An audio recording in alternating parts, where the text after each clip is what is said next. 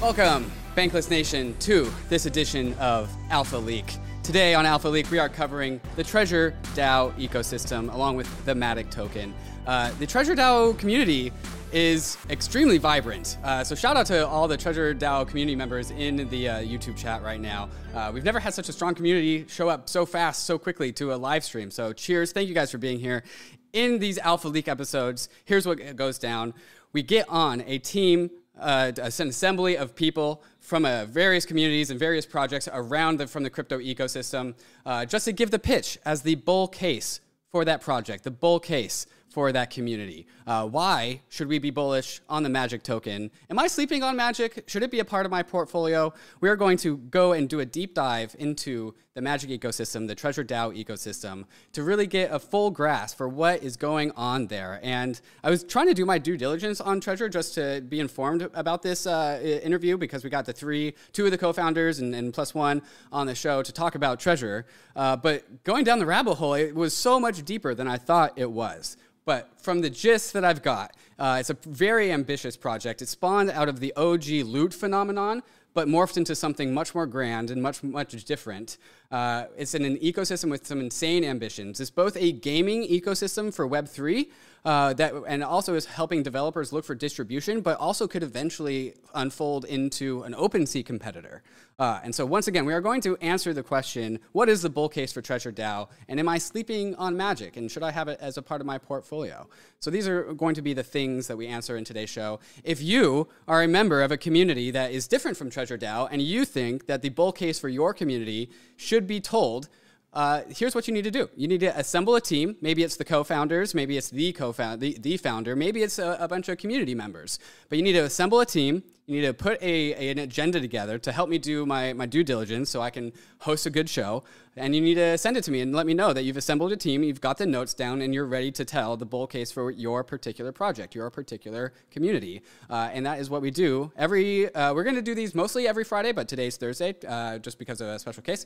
Uh, but towards the end of the week is the Alpha Leak time to talk about the bull case for your particular community. And this week it is, of course, Treasure DAO's turn. Uh, the second we've ever done on one of these things, the first being the Maker DAO show we did last week. So we're going to go ahead and get right into the show. But first, we got to let you know about this NFT drop for charity, for good, uh, coming out of the MAC Cosmetic brand. Uh, they are doing an NFT drop that where 100% of the proceeds goes to HIV, youth HIV and AIDS awareness. Uh, and the art, the NFTs, are coming out of the iconic Keith Haring. Uh, so if you like Keith Haring, you, you could have some Keith Haring NFTs. Uh, there are three different tiers. There are 5,000 red NFTs for $25, 250 blue NFTs for $150, and a 25 yellow NFTs for $1,000. And again, 100% of all sales and all of the resale fees goes to supporting youth HIV and AIDS awareness. Uh, you can sign up and get the uh, and get on the mint list for on April 10th. There is a link in the show notes. Bankless slash cc uh, bankless.cc slash capital M capital A capital C. Uh, and you can feel good about participating in this NFT mint because you can know everything is going to charity. Maybe you haven't found the right NFT for you, but you still want to participate in an NFT mint. So maybe this one is for you. So mark your calendars, April 10th. Again, there is a link in the show notes to get uh, all the details regarding to that. Uh, okay, guys, that was all of it. We're going to go ahead and get right into the show and talk about the bull case for treasure right after we talk about some of these fantastic sponsors that make the show possible. Arbitrum is an Ethereum layer 2 scaling solution that's going to completely change how we use DeFi and NFTs. Over 300 projects have already deployed to Arbitrum, and the DeFi and NFT ecosystems are growing rapidly. Some of the coolest and newest NFT collections have chosen Arbitrum as their home, all the while DeFi protocols continue to see increased usage and liquidity. Using Arbitrum has never been easier, especially with the ability to deposit directly into Arbitrum through all the exchanges, including Binance, FTX, Huobi, and Crypto.com. Once inside, you'll notice Arbitrum increases Ethereum Ethereum speed by orders of magnitude for a fraction of the cost of the average gas fee. If you're a developer who wants low gas fees and instant transactions for your users, visit arbitrum.io slash developer to start building your dApp on Arbitrum. If you're a degen, many of your favorite dApps on Ethereum are already on Arbitrum, with many moving over every day. Go to bridge.arbitrum.io now to start bridging over your ETH and other tokens in order to experience DeFi NFTs in the way it was always meant to be fast, cheap, secure, and friction free. The Layer 2 era is upon us. Ethereum's Layer 2 ecosystem is growing every day, and we need bridges to be fast and efficient in order to live a Layer 2 life. Across is the fastest, cheapest, and most secure cross chain bridge. With Across, you don't have to worry about the long wait times or high fees to get your assets to the chain of your choice. Assets are bridged and available for use almost instantaneously. Across bridges are powered by UMA's optimistic oracle to securely transfer tokens from Layer 2 back to Ethereum. A token proposal is being deliberated as we speak in the Across forum, where community members will decide on the token distribution. You can have your part of Across's story by joining the Discord and becoming a co-founder and helping to design the fair, fair launch of Across. If you want to bridge your assets quickly and securely, go to across.to to bridge your assets between Ethereum, Optimism, Arbitrum, or Boba networks. MakerDAO is the OG DeFi protocol. The MakerDAO produces DAI, the industry's most battle-tested and resilient stablecoin. Using Maker, you don't need to sell your collateral if you need liquidity. Instead, you can spin up a Maker vault and use your collateral to mint DAI directly. With Maker, the power to mint new money is in your hands. The Maker protocol is extremely hardened and operated by one of the most experienced DAOs in existence. They've been here since the beginning, they've seen it all, and so you can mint DAI with the assurance that your collateral is safe. Soon, Maker will be present on all chains and L2s, so minting DAI can take place on Oasis.app, Zerion, Zapper, or any other DeFi protocol that you use. Follow Maker on Twitter at MakerDAO and learn from the oldest and most resilient DAO in existence. Uh, thanks for coming on to Bankless. I'm really excited to dive into Treasure and hear about the bull case for for Treasure. Um, Garp, uh, thanks for coming on. Yeah, great to be here. And um, Peter as well. Thanks for coming on. Hey, likewise. Thanks for having us. And uh, John as well. Thank you for coming on. Yeah, thanks for having us. Uh, all right, cheers, guys. First, uh, I want to just dive into a little bit of your guys' backgrounds. Uh, so I'll start in the same order that I rattled off some names. Garp, uh, give us a little bit more of a detail about who you are and, and, and how you came to be at Treasure. Yeah, sure. So, um, kind of like similar to a lot of people, um, had a friend who kind of uh, introduced me to kind of ETH back in the day, 2016. Was too busy at work, um, kind of forgot about it. Um, you know, went over my head, um, was just too kind of wrapped up in things, and then um, regretted that for a long time. Um, 2017, I guess, kind of mid to the early 2017, I kind of fell down the rabbit hole like a lot of people did. Um, I actually left my job, like a lot of people, was the top signal um, at the end of 2017 into 2018. I actually tried to do a couple of things in crypto with a couple of friends. Was loads of fun. Um, had my first child though. Wife told me you need to come back home. Could no longer travel, um, which which is fine. And then you know I, have been in kind of crypto ever since. But um, kind of joined Treasure within the first week. Um, again, um, loved buying the top. So literally became a community member, joined the Discord, um, was really kind of vibing what was going on there. Saw some great stuff from the community early on community um, with John and, and the founders. Um, we just had like kind of vibed a couple a uh, couple times and then we got on a call and kind of the rest is history. And now I kind of look after after growth. It's been a, a wild ride, but loads of fun. Uh, Peter, let's turn to you. Tell us a little bit about your history and how you came to be at Treasure. Oh yeah, so um, I got kind of stumbled across like Ethereum and crypto in general, like in uh, 20 end of 2016, with uh, some of the Ethereum meetups and so forth that were hosted by ConsenSys. Uh, you know, started learning about things like Aragon and like the crazy stuff they were building with like building essentially like uh, their own governance in their own states and virtually. Uh, at the time, I was working uh, like doing like game theory research in academia, so studying things like option mechanisms and how speculation happens in financial markets uh, got out of that and eventually was introduced to um, the guys building OpenBazaar and helping build some software there, like mobile apps and stuff like that. And, uh, you know, like got really wrapped up into like the whole 2017, 2018 kind of like ICO boom, started uh, working at funds there. And then, you know, eventually, um, you know, it wasn't, you know, all you know, peaches and roses there. So there was some, um, a lot of like volatility there, but eventually um, I stuck in the space, went through like DeFi summer and so forth, and um, gradually opened my eyes to like NFTs and especially what the guys at Treasure DAO was doing. So I joined the team a little bit later, but mostly because uh, I just saw a lot of potential with um, like the, the the the interplay between DeFi and NFTs. So yeah, that's my journey. Awesome, and uh, of course, uh, John. Last but not least, give us your give us your background. How did you come to be a Treasure, and what's your track uh, track record throughout crypto? Um, so I got into crypto in 2018. Um, I'd heard about it in 2011. My roommate uh, was raving about Bitcoin. I told him it was the dumbest thing I'd ever heard. And I didn't hear about Bitcoin again until 2017 when it was $20,000. So I realized I'd made a huge mistake. Um, and then I got really into DeFi in 2018 and 2019. and then um, slowly started getting more involved in the space as it was um, eating up my time. I was a statistical analyst before that. Um, I started writing articles in DeFi, and then I got a really lucky break last summer when um, Sunny Aggarwal um, offered um, a position in growth at Osmosis, which was about to launch, um, and then uh, co-founded um, Treasure last September. Awesome, awesome. Okay, thank you guys. For, uh, and actually, I, I, want to get into Treasure, of course, because that's what this episode is going to be about. But first, um, two of you guys are, are Anons. John, you're not an Anon, but two of you guys are. Uh, why, why Anon? Uh, Garp, let's start with you. Yeah, I think like the the original um, kind of reason for that was because um, I was working at my um, old job at the time, uh, and so you know I was kind of doing two two things at once. I guess uh, working from home kind of facilitated that. Um, I was working, you know, uh, kind of corporate strategy um, within like a, a, big kind of company. Probably uh, not advisable for for me to also be kind of aping in and doing all things kind of crypto at the same time. Um, I was making it work. I was working probably like ridiculous hours. Um, but yeah, I guess it's kind of been a continuation from that. I suspect over time, you know, I will um, become doxxed, um, which you know I'm sure it will like progressively progressively happen anyway. But that that's just kind of the genesis mm-hmm. genesis of it.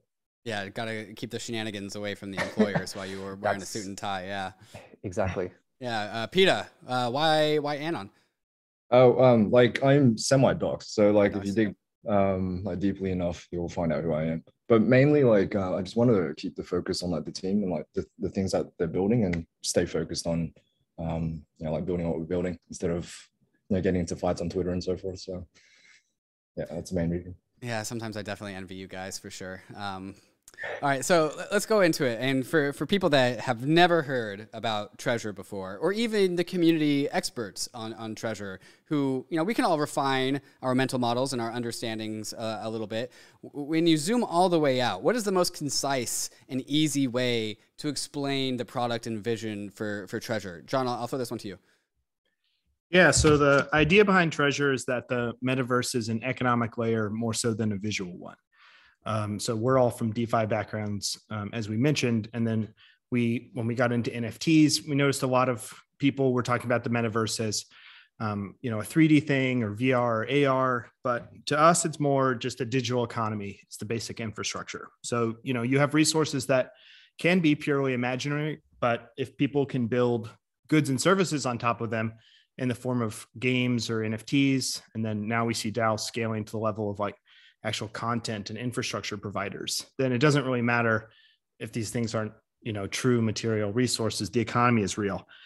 And so the way um, we kind of think about it is that the metaverse is something that users have to build through collective storytelling and imagination. Um, it's not a product that a company can just sell to you and then you buy. Like the community has to actually um, build it together. And so our community is built around the magic token, which is this um, um, yeah, it's the resource that powers all of the worlds and also our organization itself. All right, cool, cool, cool. Uh, I have more questions as a result of that, uh, but I think that's what the rest of the episode will be. Can you, John, can you just speed run us through the history of Treasure DAO? Because uh, from what I've gathered, the the vision for what it is now was not the same vision that it started off with. Can you kind of just like speed run people that haven't been paying attention to Treasure through the history so we can get caught up? Yeah, it, um, we started off as a loot derivative. Um, and if people aren't familiar, it was this um, pretty genius project by um, someone named Dom Hofmann. Coming on the where, podcast. Oh, nice. That's awesome. Yeah, in my mind, Dom invented the metaverse. Um, people hadn't really thought of it as this thing that has to be um, built um, in a bottom up way. You know, when you hear people talk about Ethereum as a general purpose blockchain, Loot was a um, general purpose set of building blocks. And a lot of people were making derivatives. And I had the idea to um, do it with resources. And if you look at the original treasure cards, they weren't very well um, picked. Some of them have like cow and donkey on that. But the general idea was okay, let's just distribute um, the materials that people can build economies around.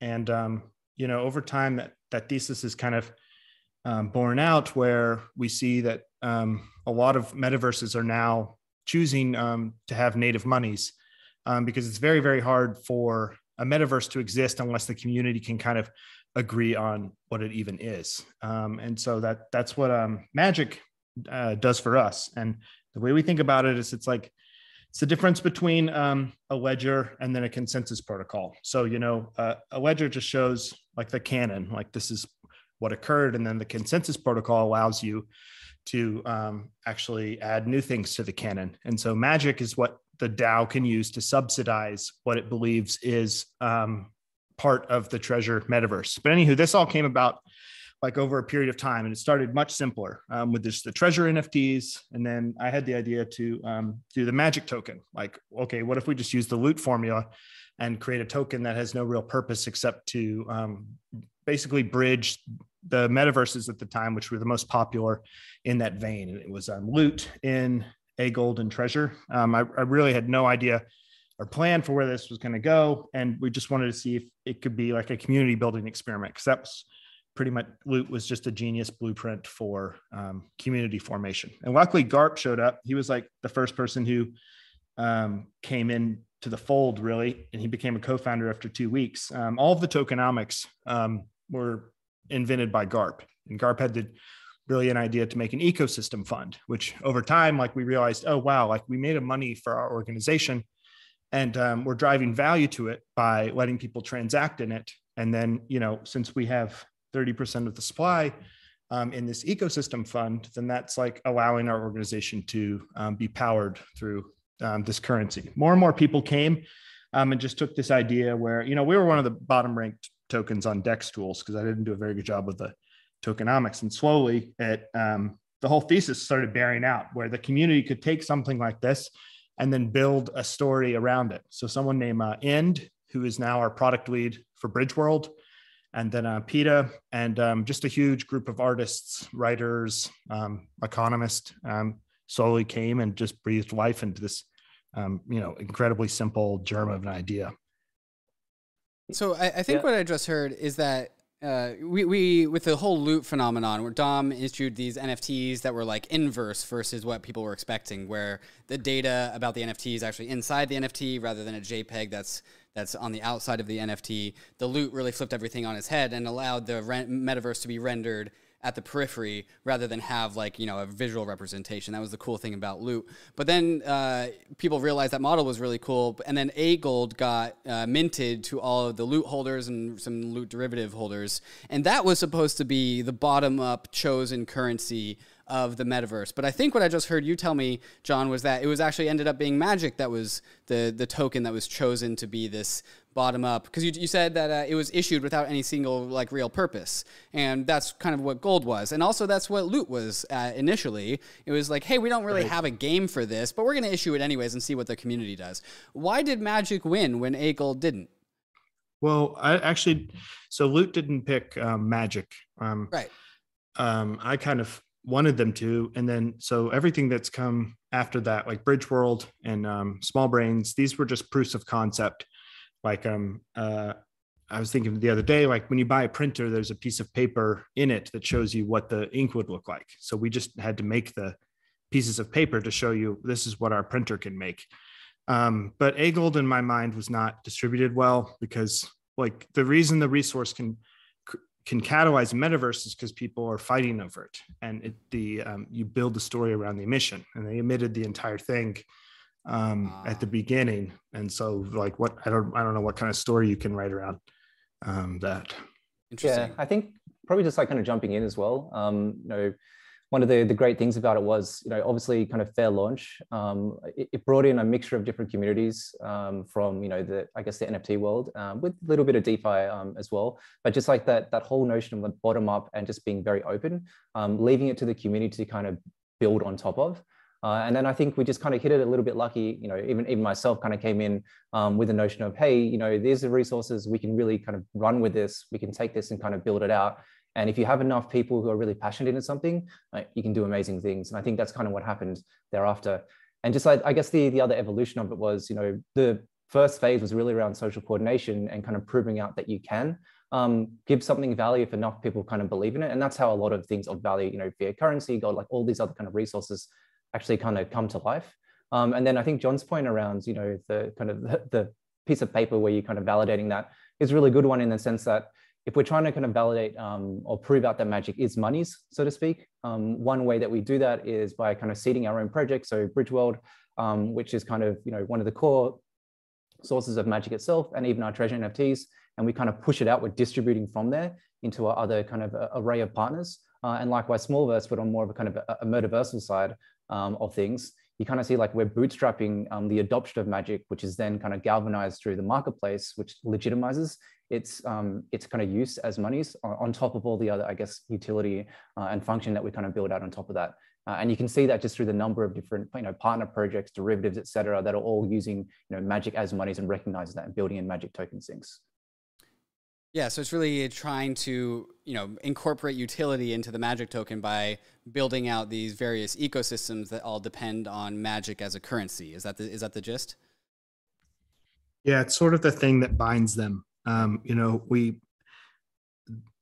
it's the opposite of other tokens where its moneyness comes from the certainty of its emissions. And for us, we want this thing to be the emission rules to be incredibly dynamic and change over time, because the DAO should be, um, you know, pushing it towards new worlds that like allow the story to evolve, but also the organization to become more um, financially sustainable. And it's, you know, to us, the thread between many metaverses is is the resource struggles occurring between them. The threads between many metaverses. Okay, so the, the gist I'm getting is that there's there's a magic token which was fair launched uh, via kind of like a YAM similar staking mechanism where you didn't really have to do too much other than just like stake some of your assets, and the assets were chosen were like A golds, loot bags, right, yeah. uh, a few other things that I'm forgetting, uh, and it was just emitted fairly that way. Uh, and the emission is, I think, the critical difference that you indicated between A gold, where A gold was just like birthed all at once and distributed. Instead, Magic was uh, more slowly emitted into the ecosystem, which helps kind of generate some sort of like energy, some sort of momentum behind it. Uh, and then all of a sudden, we were starting to get some uh, utility and adoption via Bridgeworld, Small Smolverse, and I think a few others, which we'll, we'll probably talk talk about as well. Uh, but you know, more and more utility. In addition to the emi- emission, which kind of riles up a community, you're also adding utility to the Magic token by creating these ecosystems that run on the Magic token. And like the bull case is a little bit uh, about more and more um, uh, verses me- flavors of the metaverse coming and latching into the magic uh, underlying structure, the magic token, uh, and then kind of latching on to a community as well, and all and like the rest of the already existing metaverse that's built around the magic token. Am I tracking so far? Yeah, yeah. I mean, the bull case to me is that most of these metaverses are, I think, are going to go to zero, just in the same way that like um, people stop playing video games because they're nicer looking ones. And so, you know, um, like Loot, we're not trying to build a front end to a metaverse. We're trying to build the piping right. underneath it. And um, you know, these things are being these DAOs are going to become enormous because they're going to go out into the world as like brands and iconography, and they'll actually become the organizations that can become um, the content producers for the next generation. And um, it'll start as NFTs, but they'll just snowball if the um, if the organization is designed well and the community shows up to shape it. And I think that emission feature of magic is probably what allows for energy to be uh, tapped into in the future, right? And so A gold was minted all at once, and then boom, it kind of ran out of steam because it didn't really have any power. It didn't have any gas left in the tank. But the emission schedule for magic is like, all right, we've got a lot of like energy left in the tank. Uh, you you said that you know a lot of uh, metaverses will go to zero in the same way that games went to zero because people stopped playing them. But uh, if we can have an emission schedule uh, we can uh, ad- the ecosystem, the magic ecosystem, can adapt to different tastes, different metaverses, and allow it to be flexible into the future as demands for what a metaverse actually is in the future also changes. Is that also right? Yeah, yeah, and yeah, and because we can actually financialize myths now. If you think of how important culturally um, myths and stories are, just to the, our whole societal organization, and now we can actually make assets out of these things um, and that'll just be these these kinds of financial assets. We're just now beginning to experiment with them, but they will be towering like in their adoption. I think. I think the um, and just kind of add on to that as well. Like the, the other thing is that we're we're proving out that it, it is recognized um, as you know a store of value one um, within our own ecosystem like two just like the the volume through the treasure marketplace that we've been able to kind of generate you know like 300 million plus um, on Arbitrum, like the largest by orders of magnitude, and just the number of partners uh, and just the community members who are willing to kind of build on top of us and again recognize us uh, as money just further validates that. Um, and then because we are all about an ecosystem or, or a network, we're basically trying to you know increase the GDP, so to speak, um, of this ecosystem. So we're not reliant on any one uh, in particular you know cartridge, so to speak, in that um, you know decentralized Nintendo. There are many kind of that will come and go, and just like games, there will be some that work, some that don't.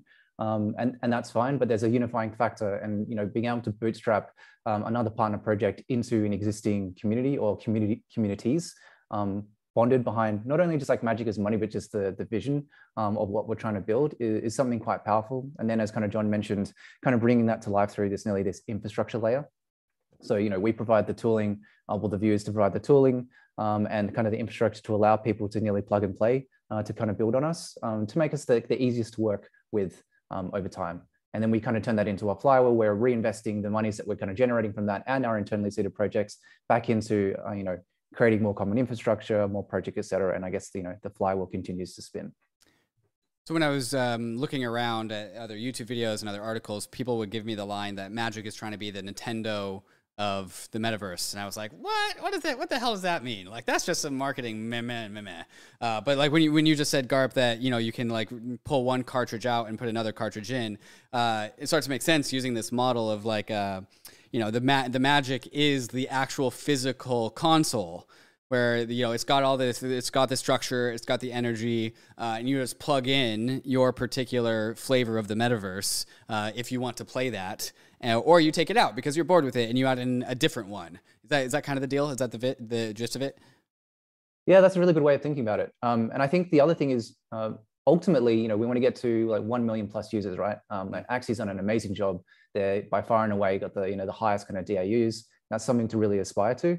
And you know that's something that we want to get to too. And we're you know very conscious of early adopters in crypto are generally financially incentivized but we want to be able to get to a stage such that you know the, the things that people are engaging with that they're playing are genuinely fun and there will be like different set segments of users um, so some people will be really into Bridgeworld and that's kind of our core there'll be others who are really into Smolverse um, but then there's uh, games like BattleFly, which kind of caters to you know um, a, a, lower end of the kind of the, the socio in terms of um, like financial um, needs uh, to kind of get in. There's also Peekaboo, which is another kind of variant of that. So ultimately, we'll have this ecosystem in the same way that you want to play on Nintendo. And there's many different games, RPGs, real-time strategy, all that kind of stuff. You'll have those options, um, but it'll all be unified by a, a singular kind of ecosystem and um, one currency, um, which kind of connects the others together. But importantly, and I think this is one of the, um, the most important parts, is that we're taking a very kind of composable approach to all the NFTs within the ecosystem. So when we work with people, we're actually saying, okay, how can you, if you've got um, NFTs within your story, how can we connect that, you know, narratively um, with not only our games, like you know, Bridgeworld as an example, but also with other partners to really deepen the network effect. Um, so you're actually creating kind of layers and layers of demand on top of each other. So it actually does turn into like, you know, as you kind of mentioned before, like this um, this nation state, so to speak, um, of interconnected parties. Yeah, and it's um the Nintendo thing for me, it's an organizational level like Nintendo chooses which games and, and builders to invest in. And that's what uh, Magic is. Like the DAO should be, um, it, you know, you read about the early days of the Nintendo company, they made these playing cards that were used sort of in um, like um, clubs and things like that. And then the um, grandson of the founder, I can't remember who it is, he's the one that like created Nintendo as we know it, made a decision to pivot to these new kinds of like technologies and uh, that's what the that's what these DAOs have to do. And magic is the lever that can be pulled. The money is like um, the lever that allows it to, um, yeah, to start not only choosing what's real inside the metaverses, but also like what it what it does as an organization. I think the uh, vision for what you guys are illustrating, uh, I'm super aligned with because uh, a lot of people just like maybe not not a lot of people. I think it's a mistake to think that somebody can just like build the metaverse in the same way that like we had like there's the Ready Player One thing. Like there's just one canonical metaverse and everyone just goes into that one. What you guys are illustrating is that there's the metaverse is much more modular, which makes way more sense to me. As in there will never ever be one single metaverse. You're not ever going to be like I'm going into the metaverse. You have to really say I'm going into a version of the metaverse that happens to be you know bridge Bridgeworld or Smolverse or whatever or something you know the, the yuga uh, Bored Ape Yacht Club version of the metaverse. There won't be a canonical one but what you guys are building is trying to build the hub i think for uh, appending all different flavors of the metaverse into one central hub because that's really how you get um, persistent objects across metaverses, right? Where if you have an object in one metaverse and it needs to trans- transport itself to a different metaverse, you guys, it sounds like you guys are starting to build out some of that technology uh, in the Magic ecosystem. Is all this correct? Yeah, yeah. yeah. And uh, Peter can speak to like um, our Harvester Games concept that we're going to roll out soon. But yeah, that that's a good way of of thinking about it. Is that you know these why would you want to be a single node outside of the network? It's it's like Ethereum, and in a way, you know, DeFi is composable, and you want to be linked to these other protocols. It wouldn't really work if these were just on their own islands. Um, and the same should be true for metaverses. This is it's like you know, to me, these DAOs are actually going to be bigger than blockchains because um, this human base layer of like collaborating and creativity, and then financialization of organizations. Blockchains will just be instruments, and then the base layer is just the people um, building so it. That brings up a, crit- a qualm or critique that I have, which is why would it be magic that is the hub of the metaverse and not like some L1 blockchain? But I think we're going to have to come to back to that later because I know you guys have a lot to say on that. I actually want to start to dive into Bridgeworld because I think if we want to start to talk about the actual ecosystem, the actual Uh, in addition to the token because you can anyone can mint a token. Minting tokens are easy. That's the easy part but it's actually building out the actual verses themselves that is the hard part. And i think Bridgeworld is the first part of the magic ecosystem if i'm understanding things correctly that would be the first place to start. Is that right yeah, that's correct. So like um I guess with like Bridgeworld, um like if TreasureDAO's goals incubate games and supercharge their growth with magic emissions and treasure resources, kind of like the decentralized Nintendo thesis, then uh Bridgeworld's goal is to mobilize the economy that gives these resources value, build DeFi infrastructure and other kinds of infrastructure for them, and then provide games in our ecosystem with like a common economic framework through which they can integrate, interact, and also compete with one another in tournaments over magic emissions. So it's kind of like um, we bootstrap them, we've seen them grow up, and we provide them with this end-game metagame through which they can continuously interact and uh, engage with. So that gives uh, kind of like uh, all these games that are coming through our ecosystem, like ongoing engagement for the communities. I think it's really important for us to be able to think about the long-term kind of like, um, like the dynamics of how communities stay engaged in within our ecosystem. Um, so I guess like what kind of game is Bridgeworld?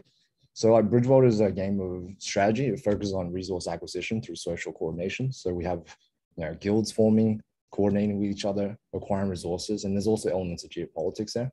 So um, like with guilds and games in our ecosystem, they acquire users, resources, they create and forge items and consumables, and then they have to deploy them strategically in these contests over harvesters, which are basically like concentrated magic staking farms that um, people basically fight over. So um, the way we think about it is like um, social coordination is like really important for uh, helping people stay engaged to these metaverse economies. Uh, so we have like you know ways to help people stay engaged at the guild level where they coordinate compete for missions. But then there's also kind of uh, like global level dynamics. For instance, in our game, uh, aggregate staking in our magic mine powers up the world and unfreezes time in our game and then slowly uh, the features such as like questing, summoning, crafting begins to unthaw and speed up.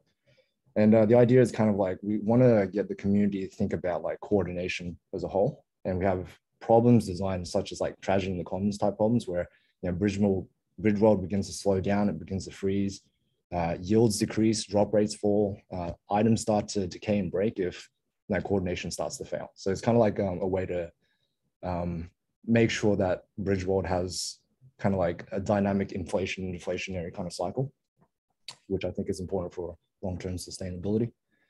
Um, but building upon from that is um, we're building kind of like a, a infrastructure for um, different groups of guilds and NFT collections to basically compete over the harvesters. So these are like as, as I mentioned, were they're kind of like sushi pools with concentrated yields uh, NFT collections can like stake in them and boost in yields. So right now we have like the Legions collections. Soon after we're building for like different collections such as like the Smols and then some other ecosystem games like BattleFly to be able to compete, fight over harvester and then take over that pool and then also stake their NFTs.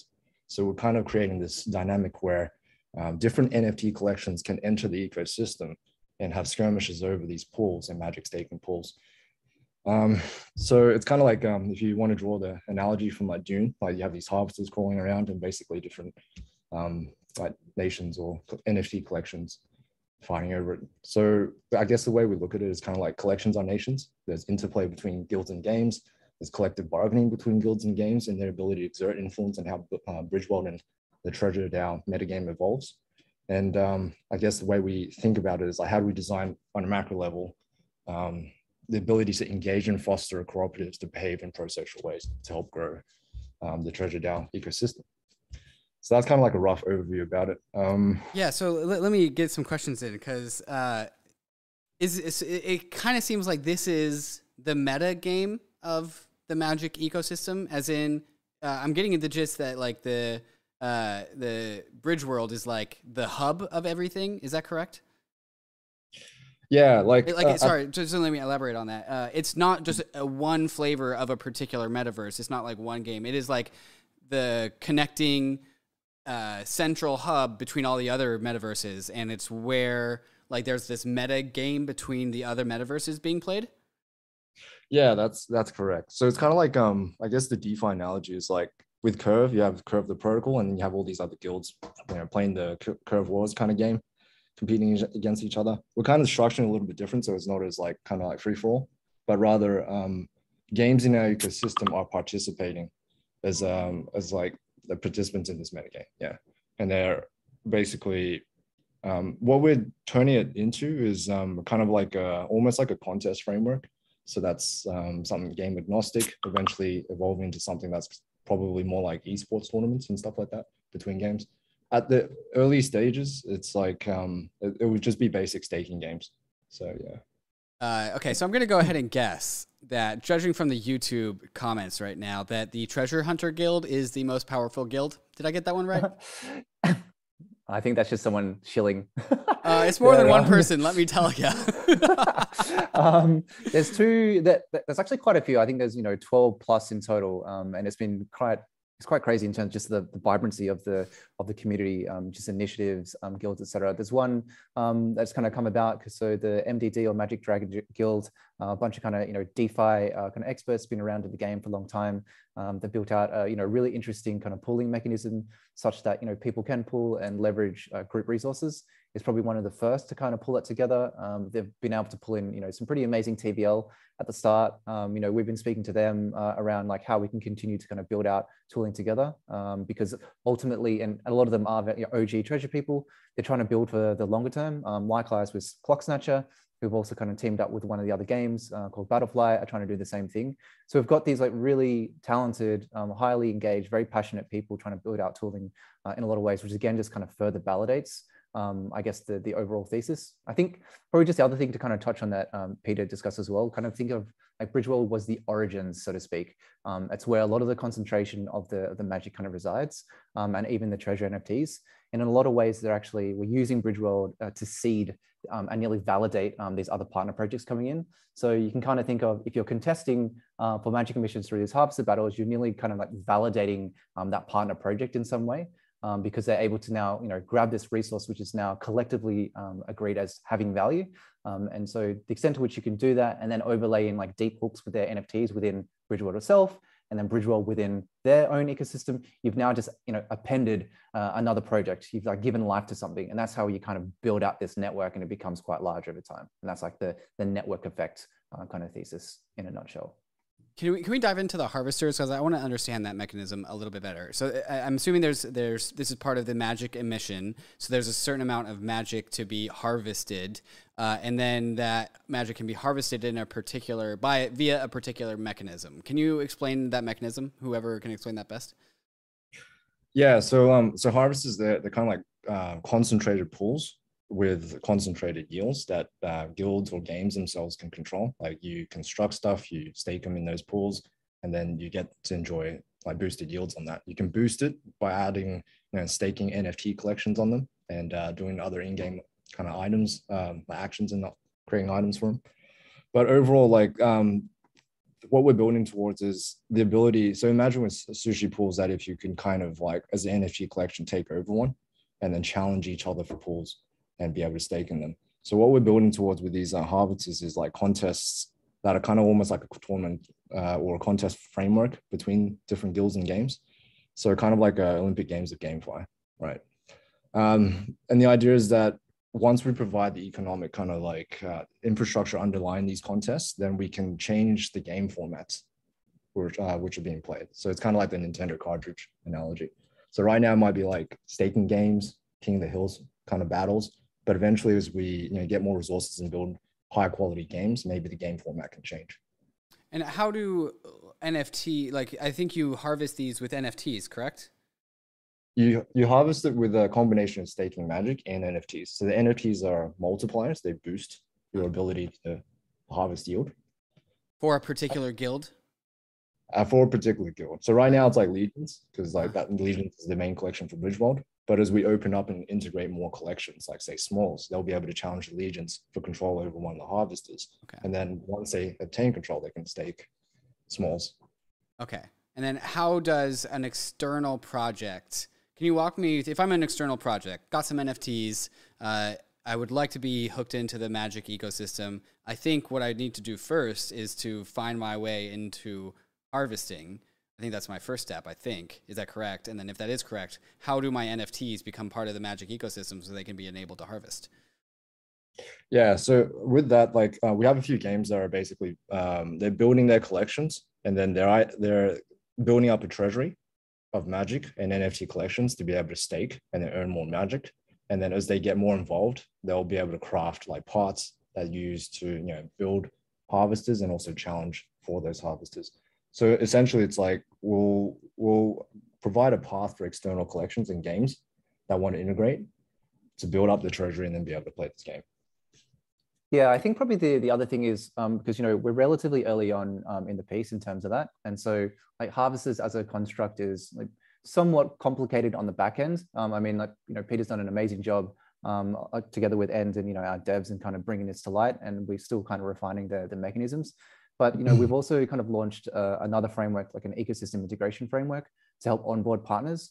So if you're wanting to get you know involved in some way shape or form with the treasure ecosystem uh, we've got like you know, a grants program now. So we can help kind of bootstrap you from like an opex perspective that that kind of makes sense but then also emissions as well. And so we kind of sit down um, with these kind of di different partners uh, to kind of work through the, the token design to ensure that there's you know really solid token token sinks in there like from both sides one from like their own just mechanics actually makes sense. And then two the integration you know with magic and then kind of three kind of extending that to the, the broader like network of games that sit there. And that's kind of one of the key things. And then ultimately like the actual game itself actually can stand on its own two feet. It's generally fun to play and people will engage with it. And so that's kind of like the, the first step in the door. Once you kind of legitimize that um, then you can start to kind of fold into i guess the more sophisticated harvester harvester side of things i guess one of the hardest things that you know we've been kind of grappling in grappling with is that because you've got so many interrelated parts and so many you know people coming from different directions like trying to find um, balance um, particularly of value and of recognized value of all these different assets is, is incredibly challenging. And so if you kind of just let people go for a free for all, um, you'll have these kind of massive um, kind of inconsistencies and you know, arbitrage opportunities. We don't necessarily want to kind of just unlock the tap for that just yet. We're kind of taking a crawl, walk, run approach, if that kind of makes sense. So we're kind of going, releasing a bit of a framework, working with the, the ecosystem builders, kind of refining that, seeing what works, kind of tweak it again uh, to move it into something, you know, that we can really start to, to scale out. Right. So going back to the Nintendo analogy, like Nintendo didn't just open its up open up its doors and say, "Hey, anyone come build a game." They were probably highly selective, highly curative, and only picked quality and onboarded each one game at a time as Nintendo was ready for that. Is that kind of the, the gist here? I, I think at the at the start, yes. I mean, you know, we operate in Web three, where technically, like anyone can just build a game and say, "Hey, I want to use, I want to integrate Magic or Treasures into the ecosystem." There's there's nothing kind of preventing someone from doing that but I think I always find it's it's better if we kind of work together uh, around doing that because it's just you know the design is is a lot more kind of thoughtful uh, and meaningful if we can do that. So it is somewhat more curated in that sense, particularly to the extent that you know we can help them uh, as well. So we still you know we have limited uh, and finite resources. Um, we've got our first kind of cohort um, which will be probably released next week, um, which we're kind of really excited about to kind of build that out. And that's nearly again going to be this kind of iterative proof of concept um, that we're saying, hey, we're kind of trying to validate this, what works, and we, we can kind of just, you know, to your point before, it's very modular. Uh, we can tweak it, but we're not solely reliant on any, you know, any singular project um, because we are creating uh, that that network. Okay. I think this is the the last question I want to ask before we uh, get on to different subjects. But uh, I think it was Peter that um, alluded to this, how the uh, the Bridgeworld changes over time, uh, and the I think the me- and I'll, I'll put this into my words, and Peter, you can check me if I'm wrong, but like the the there's a certain emission schedule, there's certain parameters, certain rules for Bridgeworld, but then it changes, and that's like changing the meta of it. If this if we're viewing this as an MMORPG, what you're doing with these I don't know changing ecosystems is you're changing the meta, and you talked about how it's key for sustainability what showed up in my my brain when you said that was like kind of like a changing of the seasons, like going from spring to summer is like growing in healthy season, but then you got to contract and you go from like fall to winter. Is that kind of is that what you were alluding to? Was I catching on to the right thing there? Yeah, that's 100%. Yeah, that's smack bang on, on um, right on the dot. And uh, it kind of goes back to some like the founding articles that uh, I kind of discovered from like written by the team before I was you know working there.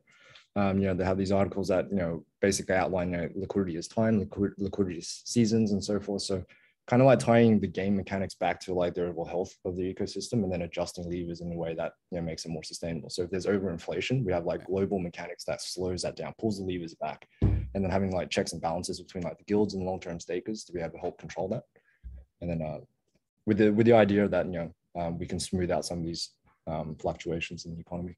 Yeah, I really, really like this model. And um, this is something that, uh, a concept that I think a lot of people should be paying attention to because this happens to crypto at large. Uh, in the 2017 bull market, it was like the crypto industry, this very, very nascent crypto industry had an insane amount of just like fertilizer, water, and sunlight just dumped onto it before it had even evolved into becoming a self sustaining ecosystem. So we had all these like weird, non functioning plants that were growing all over the place because they were, this is the ICO mania. Uh, and then the bear market came and all these non functioning plants came and got like wiped out. And then, you know, the ecosystem almost died. Like Ethereum almost died in 2018 2019 but like we had Uniswap grow, we had MakerDAO grow, and then we had the DeFi summer season where like the sunlight and the fertilizer came back. But now we had these really good plants, and like understanding crypto from like the lens of biology, I think is really helpful. And if you're telling me that like uh, the magic ecosystem gets shaken up every now and then and like the the the it gets the fat gets trimmed and like things got to stay healthy and not get out over its ski tips and got to maintain competitiveness uh, if that's the motivations behind this I, I think that's super elegant i think that's great yeah that that's like what we're aiming for like um i think um a lot of the especially with like a lot of the farming kind of opportunities the emission schedules and so forth it's mm-hmm. it's not really like they created with some degree of long-term like thinking in mind but really it's like, well, what's the end game here? Like, can it last 10 years? Can it last 20 years and so forth?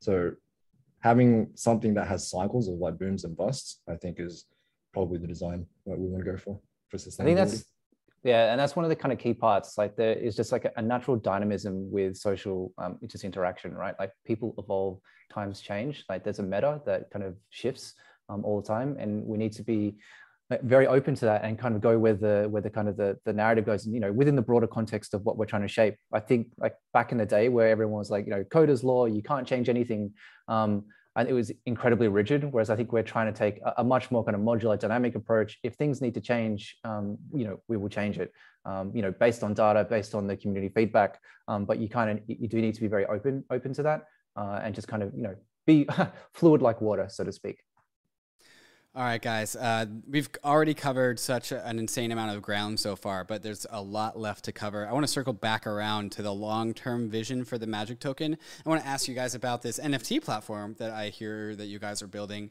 and overall kind of just give my take as to like what you guys are, are building. We hinted at it a little bit uh, in the nation state model but i kind of want to dive into that a little bit more. Also there's a community video that we've got queued up and ready to go so that is about to come. Uh, and so all of these are coming in the second half of the show. Before we get there though i'd love it if the chat just spam the word L. Uh, what is it? What's uh, Treasure Hunter Guild? Uh, if all the Treasure Hunter Guild members can just spam the chat, because chat activity helps this video get uh, up to the top of YouTube. So do likes and so do subscribe. So if you guys want more people to learn about magic, spam the chat, like the video, and also subscribe to Bankless. We're gonna be right back in the second half of the show with a bunch of really cool subjects and goodies, uh, and that's coming up next, right after we get through some of these fantastic sponsors that make the show possible.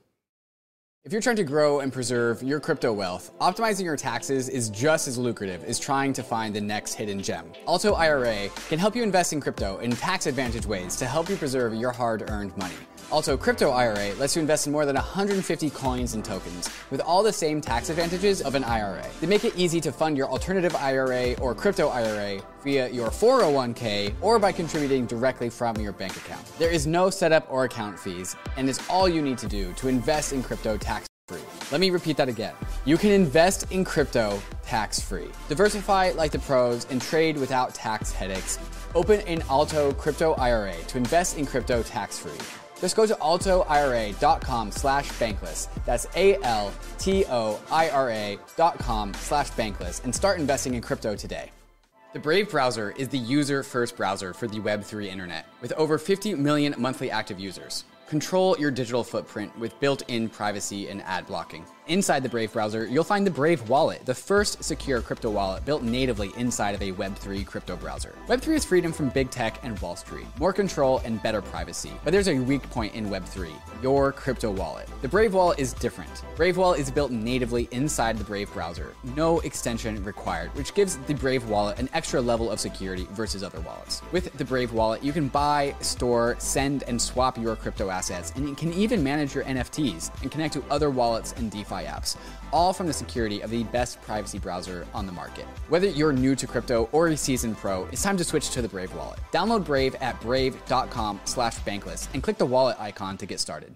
Aave is the leading decentralized liquidity protocol, and now Aave v3 is here. Aave v3 has powerful new features to enable you to get the most out of DeFi, including isolation mode, which allows for many more markets to be launched with more exotic collateral types, and also efficiency mode, which allows for higher loan to value ratios, and of course, portals, allowing users to port their Aave position across all of the networks that Aave operates on, like Polygon, Fantom, Avalanche, Arbitrum, Optimism, and Harmony. The beautiful thing about Aave is that it's completely open source, decentralized, and governed by its community, enabling a truly bankless future for us all. To get your first crypto collateralized loan, get started at aave.com. That's A-A-V-E.com. And also check out the Aave protocol governance forums to see what more than 100,000 DAO members are all raving about at governance.aave.com.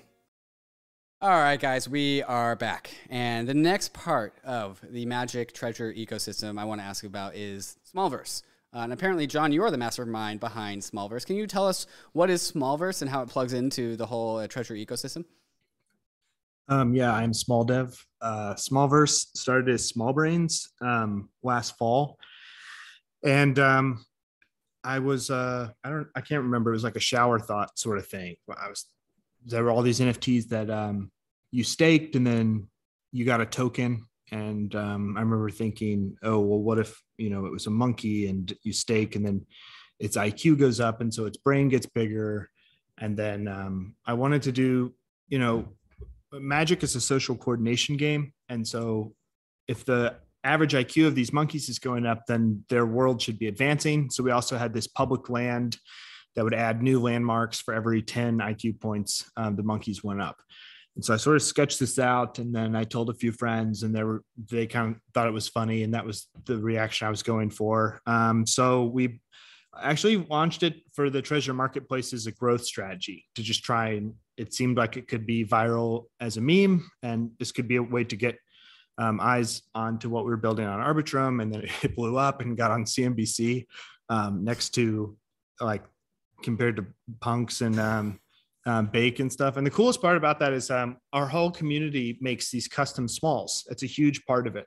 And the one that got on CNBC was actually a Commonopoly derivative of a small, um, which I, I really like because um, Smol Brains is the the thing I've done in my life that I'm, I'm proud of. Like there's no pretentiousness to it. It's about as smart as I think I am. Like, and I want to just be, you know, I just want to do good on the earth and be an authentic person. And that's like there was no authenticity in NFTs at that point. It was it had reached like the greed level of DeFi summer, um, the the antisocialness, and so we just did this thing that was like, hopefully, you know, an organic community forms around it. And and that's what I love about the small derivatives is it's like we're not gonna, you know, it it would be a betrayal of like the small ethos to have someone walk into court and sue someone else over it. It should be this like little icon that just makes people happy and can, yeah, just uh, demonstrate that the internet can be a way to bring people together um, as opposed to, you know, in their truest self rather than um, like self-aggrandizement or what. Um, so yeah, so it started off as a growth strategy that just kind of um, created this amazing community um, that that's still thriving. Okay, so yeah, yeah. Oh, sorry, go ahead. I was just going to say, like, um, the actual the the origins, uh, the very the, the, the right at the start is, uh, you know, something that I think really kind of bonded the community. It was is quite a funny story. Um, like I, I think originally all you had to do oh, was yeah, to yeah. was to like paint a, you know, draw a picture of a monkey. It could be any quality. It was a free mint as well as as with all things that we've done, you know, kind of up to this point. But um, John, I don't know if you want to kind of tell like how it got minted, just the just the the debauchery and like the, the funniness that kind of ensued um, thereafter. Uh, it was pretty pretty amazing, but I think it brought the community together. It's like really characteristic of um, like a, a grassroots um, kind of or treasure. You know, like this whole this whole project has been a, a, a comedy of errors that each error led to an innovation. Like um, we had to choose in the original treasure farm how much each project was going to get and um, the end project had jumped up to like you know three ETH or something, but then it it dropped like ninety percent in a couple weeks, and so they were with those farmers were just dumping mercilessly into us, and the project was basically dead. But then Garp out of nowhere comes into the Discord and it's like, here's how we save this, and this is the tokenomics. So that's actually what propelled Magic to success was this like dire moment, and the same thing happened in Smols where um, I had been focused so much on osmosis and um, treasure and trying to get this project out that apparently this there was this like phenomenon of like, and I guess it's still going on. I don't really trade NFTs enough to notice it, but people will hack like the admin's Discord account to try and um, trick people into minting somewhere else. I didn't know that people did this. Um, and so we were going to launch it at 7 a.m. the next morning, and it was taking forever. And I was up at 2 a.m. And so I decided at the last second, like, screw it, let's just launch it right now. And then um, uh, our mods in the Discord thought I had been hacked and like went to Twitter and said, this is a scam. I tried to get on a voice channel and they were all panning me saying this is a scammer. And I had to make a, a little, um, you know, like one of those hostage videos the next morning saying like my name and um, this is me and this is for I'm real. Not at gunpoint. Yeah, basically, like um, I'm just really small brained. I think is what I said in the video, uh, but it brought everyone to, together, um, and that was kind of the point of it was just to um, just try and be humble and um, and laugh more. Okay, so but how does it connect into magic? And like, so what's the association between the Smol Brains project and the treasure ecosystem and the magic token? Can you connect all these things for us? Yeah, so those worlds will collide. They are they couldn't be more different in terms of character sets. Mm. And we want to show this is another form a proof of concept is that these worlds can be connected um, through the magic resource. And we've been slowly um, rolling this out, and um, it's going to be they're going to be able to earn magic um, soon. Um, we've just been careful kind of with these integrations because um, yeah, easing into them is probably the way to go. Okay. And so it's just like we, uh, a version of the metaverse that's getting plugged in. Is it going to be its own guild? Is that what a guild is? Like, there will there be a small brain guild, or is that something else? Am I conflating two things? Um, so, and I can do a little alpha leak. So, there's actually going to be small coin, and um, small coin. We're going to do the same thing that we did with Magic. So, Magic um, aggregated um, four communities um, in a gold loot and treasure, and then um, what what emerged was like this very it's this huge burst of creativity because we combine multiple communities that um, that were kind of struggling um, to build things because they lacked the money. So with Smallcoin, we're gonna actually um, it's to be with um, uh, about nine collections from Layer One. That includes um, Kaiju Kings and Llamaverse and um, Bears Deluxe and several other ones, and they're going to come over and um, earn Smallcoin and we're going to build um, a open composable metaverse um, together Um, the idea being it's really hard for a single project to build infrastructure big enough to rival, um, you know, uh, companies that basically have a stranglehold on parts of uh, the metaverse, quote unquote metaverse right now. I don't think they're metaverses personally, but like Sandbox, for instance, um, you know, it, that's why everyone goes to Polygon it, um, because of like these exclusive deals or whatnot. So, like, let's just get a bunch of people together and see if we can't build um, larger infrastructure, which is like one way that TreasureDAO continue growing is that you know we can add new currencies and bring and bring new builders tokens in. Um, it doesn't just have to be um, that these games utilize magic; they can also utilize small coin and um, we're just building a, a, a multivariate economy. Yeah.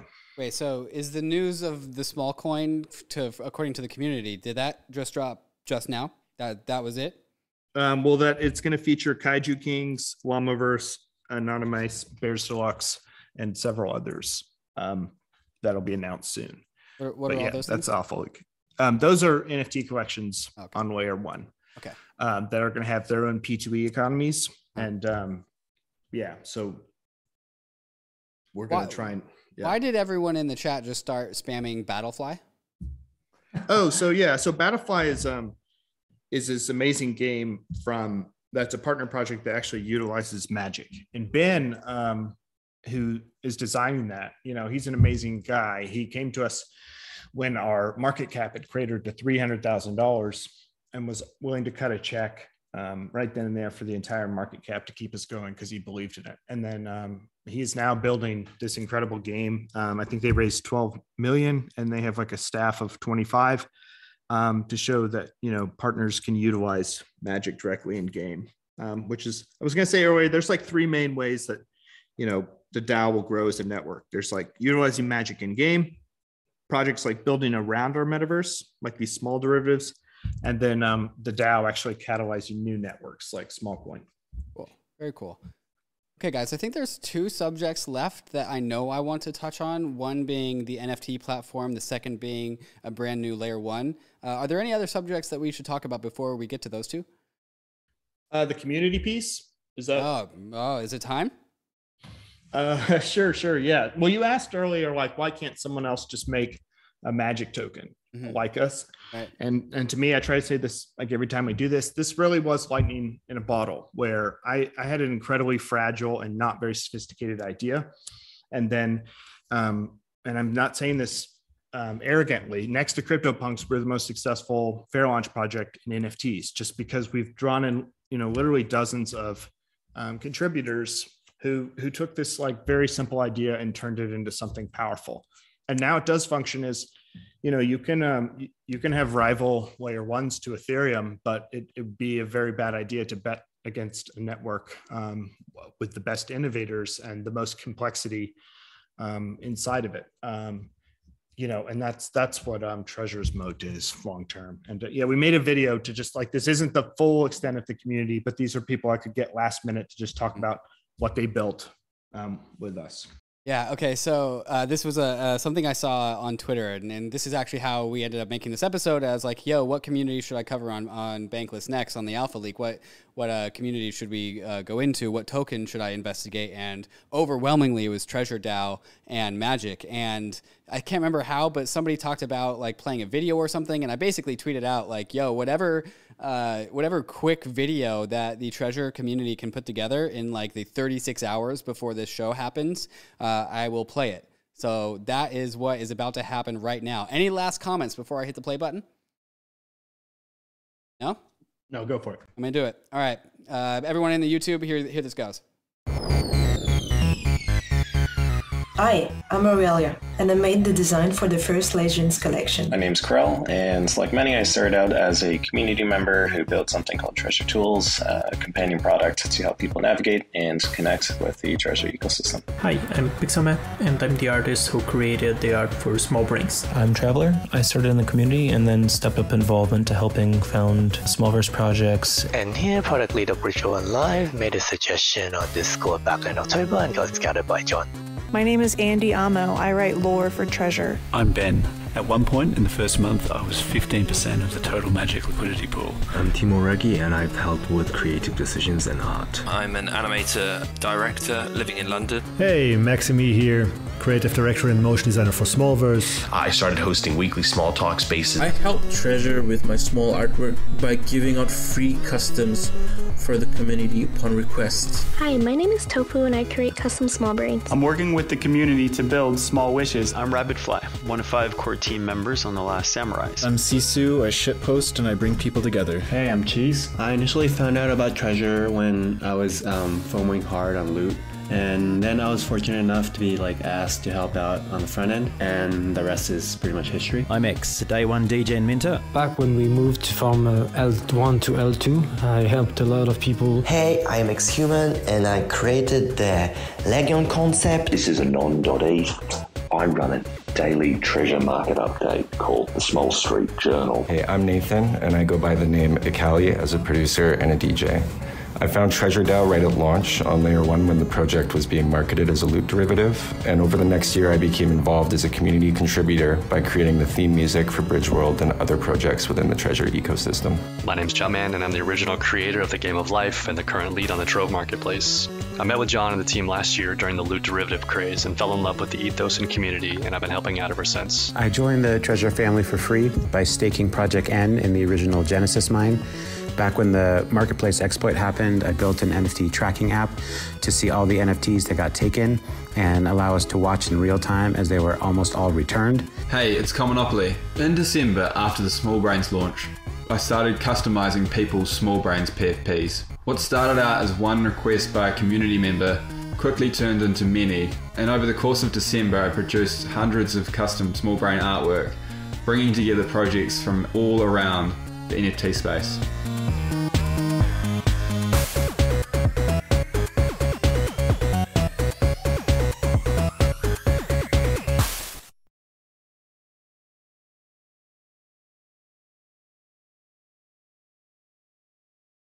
All right, not many communities can put together a video like that in, in such short notice. And that actually just brings me to a perfect next question.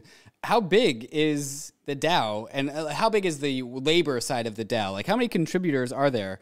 And like how are you guys structured? Are you guys structured as like uh, are you getting incorporated anywhere or how do how do you guys coordinate labor? good, good question. I think one of the challenges that we've kind of faced over time is that because we have been kind of grassroots, it's it's um it's been somewhat kind of chaotic. It's uh, if you kind of think of like an it's pretty cowboy, basically. Yeah. yeah, you kind of start with like this little little seed, and then all like the networks just kind of go out in various directions. You know, we are like fully distributed across the world. Um, I'd say, you know, as a from a core contributor, like on the on the books, so to speak, we're probably getting close to 30, 30 plus um, across like all variants, artists, devs, front end, back ends, um, like product leads, uh, growth partnerships, all that kind of stuff across across the board, across the world. Um, so that's kind of one. But then I'd say like the broader community, guilds, ecosystem builders, people who build tooling on top of us, people are building projects and want to integrate on us. Uh, it's hard to put a number on that. I, I think that's like pretty large. I mean, 70,000 followers plus on, on kind of um, Twitter, plus another 45 plus on, um, on Smalls, know, plus another like 30, 40 uh, in Discord. And then I'd say, you know, if you add up all the kind of the partner projects as well, um, you know, it's it's a pretty sizable community. Uh, and I think the key thing is not just numbers; it's just like the passion that they have in it. That these people are investing their time, and to your point before, being able to turn around such a, an amazing kind of video like that, um, where people have, you know, been with us day one. We've had like near death moments multiple times, but it's just like we've become stronger every time. We are kind of, you know, laughing about it before, but we've we've gone through like the whole FUD bingo card, so to speak, um, and made it um, out through the other side um, somehow. Um, and we're, you know, we're all kind of bonded together um, through that journey. Um, I think it's pretty pretty unique from that sense. It's pretty, and as we like to say, you can't fork community. So that's something that uh, we, we like to kind of use as a kind of unifying unifying kind of theme. So one thing I'm getting from you guys is you guys can execute super well, but but you said you I mean, you didn't say you're incorporated anywhere. So I think I'm going with the whole it's DAO DAO first. How do who where's the leadership? Where is the coordination? How is this getting all coordinated?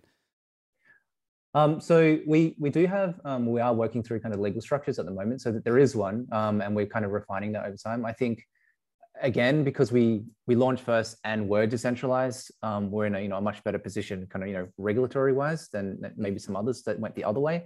Um, but at the same time, to your question, you've got people in the states. We've actually got a pretty strong Australian contingent um, as well, which is a, I think pretty uh, pretty rare. I think that was mainly due to the time that it was launched, um, which was really, 3 a.m. Um, American time. Yeah, it was prime time Australian time.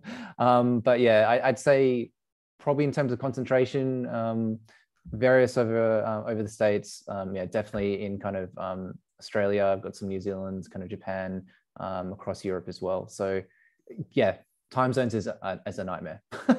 uh, in terms of tooling, it's like you know standard Slack, um, kind of Discord, that kind of stuff. And, like how many how many people in the Slack, for example? Oh, um, more than more than that, because we coordinate our partner talks in there, so probably fifty to 60 uh-huh. um, and then you know, so one thing we had to do as an organization is when we started scaling, we needed to bring in Web two people who were extremely good at process and right. Uh, yes. okay, management. that's what I'm getting at. Is like where are the that, Web two structure corporate type people? Or I'm assuming you guys have to have some of these types.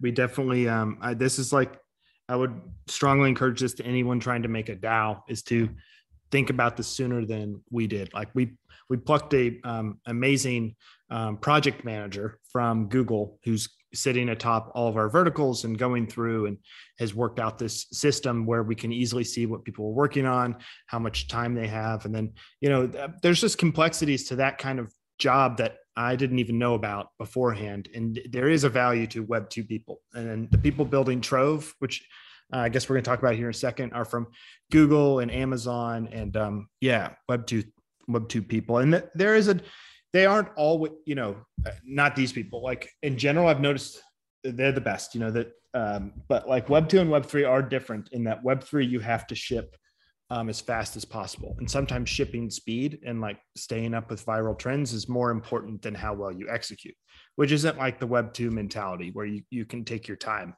So it, there's a struggle between um, when, when you put those two types of people together. Yeah yeah, but you guys definitely seem to be on the uh, leading edge of DAO coordination with the centralized mindset because uh, this is a topic for a different day, but I'm going to bring it up anyways. DAOs aren't DAOs. They're dues. They're digital organizations. They're not decentralized autonomous organizations. They're just digital organizations. So you need that that Web two sort of like corporate structure because those people are good at that, while also needing that Web three complexity at the edges element. And it seems to be that you guys have um, discovered best of both worlds with this. Yeah, we've got some uh, really good balance of, of kind of mix. I would I would put myself into that bucket. You know, I've worked ten years plus in I guess in the old uh, kind of Web two world, um, corporate structure. So I'm pretty kind of um, familiar with that and just trying to, I guess, you know, professionalize and polish, uh, put polish on um, on the way they operate. But at the same time, you know, really love the, the, the craziness and the chaoticness of kind of Web three because you just you definitely don't see that in a lot of Web two constructs. Just over engineered, lots of red tape. So trying to meld the best of both worlds um, is a real kind of balancing act that we're still learning to this day. We definitely haven't got it right um, yet, but we're getting in the right people. Um, you know, like the Trove people, as kind of John mentioned, ex Amazon, they're bringing all the rigor around that um, getting Google in as well. Um, but it's just finding that right balance between, you know, having like over engineering process frameworks with being able to facilitate shipping fast, um, not letting kind of perfect be the enemy of like shipping something good enough to then kind of iterate on. And crypto has the fastest feedback loop um, in any industry that I've ever seen. So yeah, um, that, that part's uh, amazing. Sometimes too fast, um, but it's uh, yeah, you, you, always get to, to know whether people like what you're doing or not. And we brought in people from Web two who might nearly everyone on Treasure um, self-selected into it so that they all had like the crypto native vibes and then the um, professionalism and organization of web 2 so it was the it, well, you know behind the scenes it, maybe it looks like i can i've heard people say like you're not executing your projects but behind the scenes i mean the built how the level we scaled and what we're about to execute is um yeah i'm pretty proud of it yeah okay Awesome, guys. Um, getting closer to the end here. Uh, let's talk about the NFT marketplace. Um, who should I ask about that, and uh, what is it? Um, yeah, I mean, I can jump in. I, I think you are you referring to kind of Trove, and maybe I'll, yeah. I'll take a kind of step back and just kind of touch on the two marketplaces. So, yeah. the current marketplace we have at the moment is the the Treasure marketplace. It's denominated in Magic, and I, I think you know it's a really important kind of piece of infrastructure in holding um, you know a whole thesis together because it's it's basically the nexus um, for kind of binding uh, all the, the variant kind of deeply integrated ecosystems within one network. Uh, and that's played a really vital role. It also helps kind of bootstrap kind of magic and help push it through um, all these economies as well because it is denominated magic. And then, you know, because they're collecting royalties in magic, we can kind of work with them around how we fold in kind of token sinks. So that's kind of one. That's more of a curated process. We've just onboarded, you know, six kind of partners, probably expecting uh, a whole bunch more um, down the track as well. The second one is Trove um, by Treasure. Um, and so that's a generalized marketplace. I think one of the things we saw and this, I guess, partly by chance, we moved to Arbitrum, is that there wasn't really a, you know, a vibrant kind of NFT community there at, at that time. Um, it, it, was still a lot of DeFi kind of heavy, but not as much on the NFT side. We kind of came over there and, and nearly, um, in some ways, kind of created a, a, moat, so to speak, because there was no one at scale there. So we'll be able to, you know, we were really able to kind of uh, launch that. And actually, what we found is that people we're really um, looking out for like what is a really nice kind of layer two leverages kind of ethereum the security of the network um, but where's an option for that? Uh, and we had lots of partners approaching us saying, "Hey, maybe I don't necessarily want to be integrated within uh, within Magic itself, but like, do you have, you know, can we actually get listed on there?" And so there was so much demand there that that kind of seeded this next thought, which is around, okay, well, there is demand for um, a generalized marketplace, and that's kind of what Trove by Treasure is. And what we're trying to do there is all around kind of gamification um, of, of, users um, into the actual marketplace itself. Obviously, creating uh, a really good user experience, kind of catering to that, but um, engaging them in a way that is, you know, is just more than just like buying and selling kind of NFTs, so to speak. Um, and then kind of weaving in um, the, the overarching token, token economics. But that will be denominated in ETH uh, and potentially USDC as well, or some form of stable. So it makes it a little bit more accessible. Uh, and it's not just P2E uh, or, or games. It could be a PFPs, generative art, like the whole uh, gamut. Yeah. And uh, I was telling someone uh, this the other day that so we're the alien in Alien, where we burst out of the chest and we were this super fragile thing. We had to run away for a while to Arbitrum, um, but now we're big and um, we're going to start, um, yeah, trying to eat away into bigger market shares um, when the alien comes back. And Trove will be like our first foray into that bigger market shares. Well, the only other two market shares that are out there are, are OpenSea, valued at 13 billion, and LooksRare, which is I don't know how large that's valued at, but at least a couple billion, I think. Uh, really ambitious. Are you guys trying to eat into just the general NFT trading volume market? Is that what the goal of this marketplace is? Like, you just want NFT volume on your guys' marketplace? Yeah, it's a divestment strategy mostly for us. So even if we don't take down um, um, OpenSea or you know, I mean, the amount of time we save and just to be able to have this fundraising thing where we're not having to like sell our native token OTC, um, and then we can just use our the magic we're earning through the marketplace to reinvest in new builders and stuff. That's ideal um, for us, but you know, I think we're gonna we're gonna be able to allow collections from layer one, and then we've also taken this kind of idiosyncratic bet that layer two um, Arbitrum does have the security of um, layer one functionally, and it's um, cheaper. And users love using it, and um, over time, it's kind of you you see these collections that are like halfway committing to layer two, and but they're going to look like you know um, it'll look kind of absurd over time to have not committed to to um, layer two. Um, yeah. I think it also like allows us to like um, have a mechanism to go cross chain as well um, if we need to, because you know a lot of the value is still on L1 um, from a, a, trading perspective, uh, and lots of the the infrastructure like Gem, etc., um, will eventually go cross chain. So the extent to which we can kind of tap into that, I think, is um, going to be really great. It just kind of adds another um, kind of piece of infrastructure into this like broader infra stack that we're building across the board. And so, you know, we've got our home in Arbitrum at the moment. We'll obviously explore kind of going forward, like go where the users are, so to speak. Um, but this is just like a, another kind of, um, you know, way for us to build out in the same way that Treasure Marketplace um, did that for us as well. Right. Well, and it makes a ton of sense, right? Because if people are going to be participating in the Treasure ecosystem, and as more and more cartridges get added to the Nintendo, or more and more metaverses get plugged into uh, the hub, the Bridgeworld, I think that's the right way to phrase it. Um, then you're just going to need to be able to facilitate more and more types of economic activity, and NFT trading seems to be the obvious one. Um, is there any other aspects of the story that we haven't covered yet? Um, the, yeah, I think that's the part. And just going back to that point we said before, which is around like how do we create uh, and build the, the GDP of the network, basically, um, that we're building here. And the, the NFT marketplace helps um, supercharge that, and it also just feeds the the flywheel that we're doing as well, which allows us to reinvest into projects as well uh, and more infrastructure. Okay, guys, I think this brings us to our last topic of conversation before I share my mental model for what this whole magic thing is because I've got some ideas that I've been forming uh, while we've been speaking and while I was doing some research ahead of time. So I want to share that with the community. I think the community is going to love it. But from what I hear, you guys are thinking about uh, hopping onto and building out a brand new layer one blockchain. Is that true? Yeah. Mm-hmm. Yeah. What, what's the story there? What's the what's the um, what's the what would be the utility for a layer one blockchain for the treasury ecosystem? Well, uh, there are two reasons for me. The first is that you know, pretty much every money in crypto, it gets its moneyness because it is the native token of the blockchain. You'd be hard pressed to find an example that isn't true for besides like Ohm and Temple. And they've had, um, you know, they had difficulties actually solidifying that.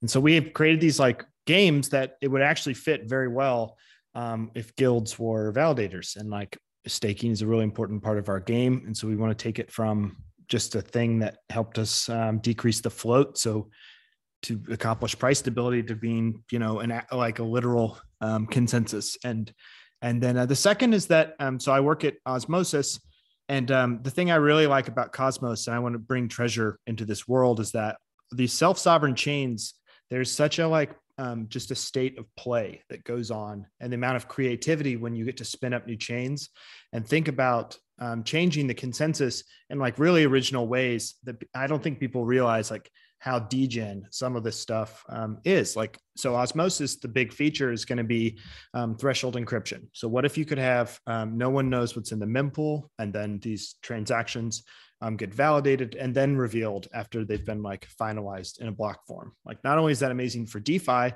um, and you know it doesn't require any friction built on top it's just actually built into the consensus but it's good for gaming because it wouldn't be fun if like a guild could see what the other one was going to do they would just um, you know, it, it, it, it eliminates the the fun of it to like eliminate the strategy. And, it, and that's just the tip of the iceberg. You know, I've heard Cosmos people talking about like, well, what if it was a DeFi chain and it was truly gasless because you're just paying out of like yield, even future yield or whatever, you know, like um that I, I I like I want to be near people who who can make an organization smarter because they're just brilliant and you know they have that attitude of like well let's just pull this out and see if the machine still works um, you know. It's also kind of like the um, you know the the final piece if you kind of um, think about it in this kind of bottom up build started with money's economic layer proved that out through, through social coordination bootstrapped that through our own internal um, projects kind of accelerated the flywheel by onboarding partners building out infrastructure. So we're like literally building it out from the opposite way that a lot of people do, and then actually ending with a base layer, which then kind of solidifies and anchors everyone. Um, and if you kind of think about in the same way that you know DFK did the same thing with a subnet on Avalanche, but you know we've been talking about this for a while as well. But like having Magic as you know helping to secure the network, this again.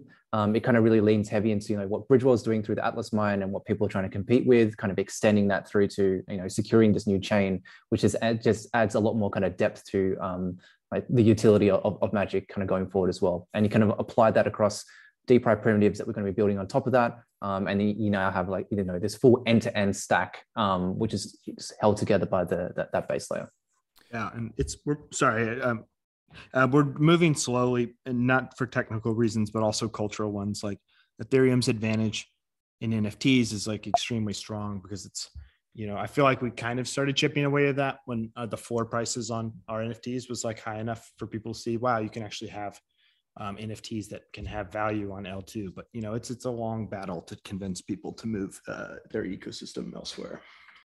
So, from my understanding with layer twos, is that they can do everything that a layer one blockchain can, but they don't have to worry about their own security. And so, like you, if from my understanding, if my understanding is correct, and I'm I think it is. Uh, like all of these like guilds that can be their own validator, all of those features are still preserved in a in a layer two blockchain.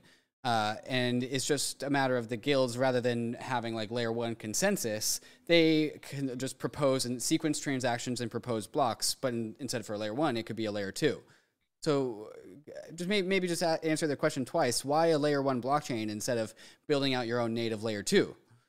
Uh, I think they're we've just sat down and brainstormed ideas of really cool stuff people should experiment with. Like, what if NFTs were part of validator bonds, or even block rewards, or what if you had like the validator set um, scaling with the user base? Um, just kind of like, yeah, stuff that you really need to have um, total control to customize um, the the the yeah the blockchain itself. Um, and it would just be fun to experiment with that. That's that's what the whole loot thing was. It's just like, yeah, mess with it and see see what happens. Okay. Um, were are you worried that becoming a new layer one blockchain would make you antagonistic to all the other layer one blockchains that are out there?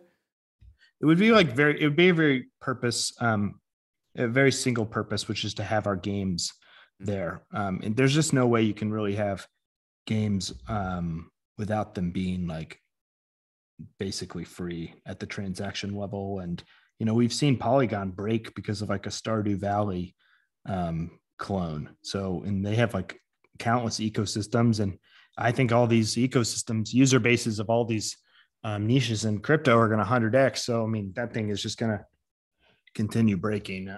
Um, self-sovereign chains are inevitable i think uh, I mean, the the treasure ecosystem's over a billion dollars in market cap, but would you guys raise to uh, bootstrap this layer one effort? Yeah, I, I, think to in order to kind of do this um, properly and kind of thoughtfully, we we would definitely um, look at uh, the resources required. Um, so you know that's that's part of kind of our planning uh, as well. We're trying to take a you know a thoughtful approach. Obviously, it's it's hard because we need to um, you know put it within the context of the macro environment. No one's really sure where that's kind of heading so to speak. So obviously just trying to secure our runway make sure that we're still delivering on our roadmap without overextending ourselves.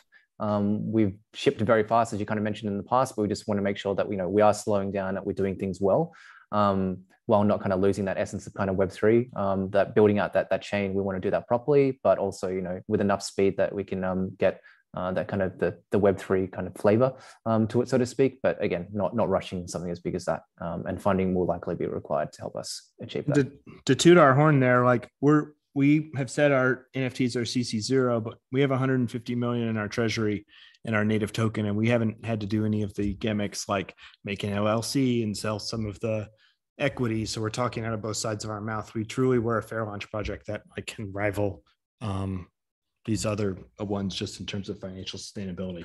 Yeah, yeah, totally. Um, all right, guys, I, I kind of am ready to give my summary from what I understand for this whole thing. But is there any other aspect of treasure or magic or anything else that we haven't touched on yet that's worth bringing up? No. Um, probably just like one other thing is that um, I think with a lot of the the games that kind of getting built now, particularly from the um, like bottom up, um, they've been really good, but um, they're still like very financially driven. I think one of the things that people have spoken about is like creating games that are genuinely fun.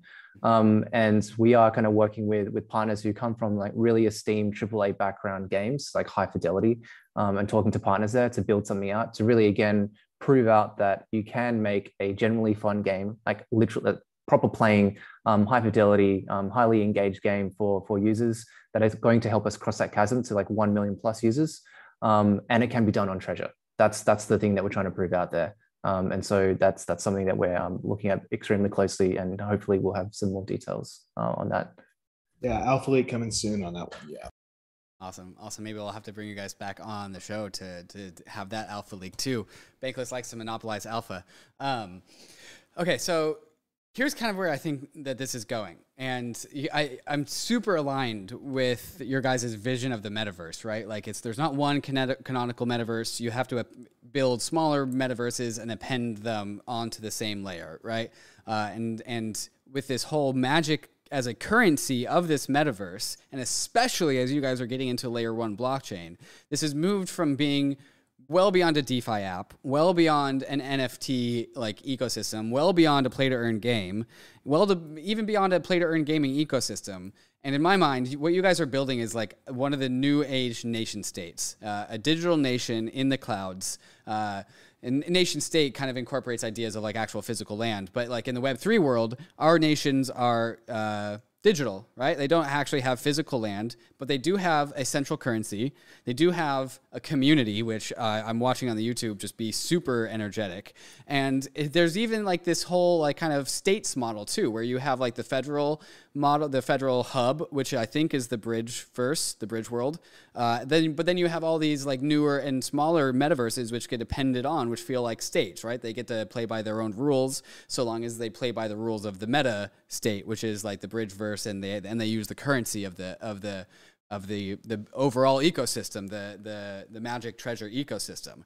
So I'm seeing, and, and especially as you get into a layer one blockchain, you guys are, uh, I think, are building a what what could only be described as a Web three nation. You got the community, you clearly have the culture, they clearly have their own values. And anyone listening to the podcast, you can watch on the YouTube and, and see all the people in the comments.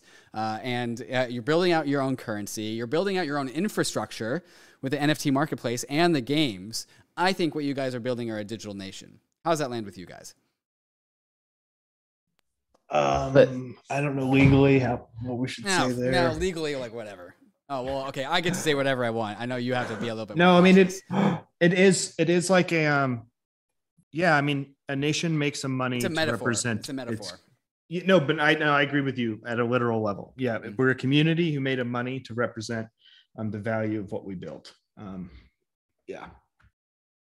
Cool guys. Yeah, like um, if I can just chime in there, I get a lot of inspiration from uh, Balaji's talks on network state, hmm. and so like what you just described kind of like aligns with all of that. Like um, like geographical borders are melting away. We have our own money. We have our own uh, community, and the next step is really to create our own state.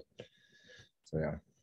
Awesome. Well, I'm looking forward to joining the uh, the treasure nation state in the clouds uh, I feel very welcomed by all the uh, community members in, in the YouTube chat right now. So if you guys are watching the YouTube, thanks for being here. I uh, always appreciate when there's liveliness and energy in, in the YouTube chat.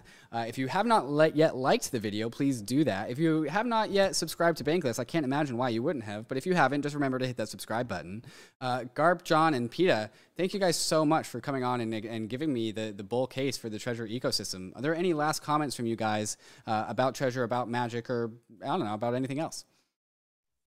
No, thanks for having us. This is one of the like, you know, pinch ourselves moments to get to do Bankless. So we're we're really grateful. Yeah, thank you so much. Been uh, love love being on here and having um, a, a great kind of chat. Um, I guess like one thing, can we can we get an E from you? Sir? I did promise. Somebody's been asking me to croak a lot in the YouTube oh, chat. Uh, yeah. yeah, he's been asking me to croak, but he's, I don't gotta, know. Got to croak as well, I'll, but I'll, I'll give, go give ahead and an give, the, give the E. I don't know how to do it. Is that right? Love it. That's perfect. Awesome. All right. Once again, Garb, John, and Peta, thank you so much for joining me on this Alpha Leak edition of Bankless. Uh, once again, if you are a part of a community and you think that your community story needs to be told, your DAO story needs to be told, or if you just are particularly bullish on a token, hit me up on Twitter.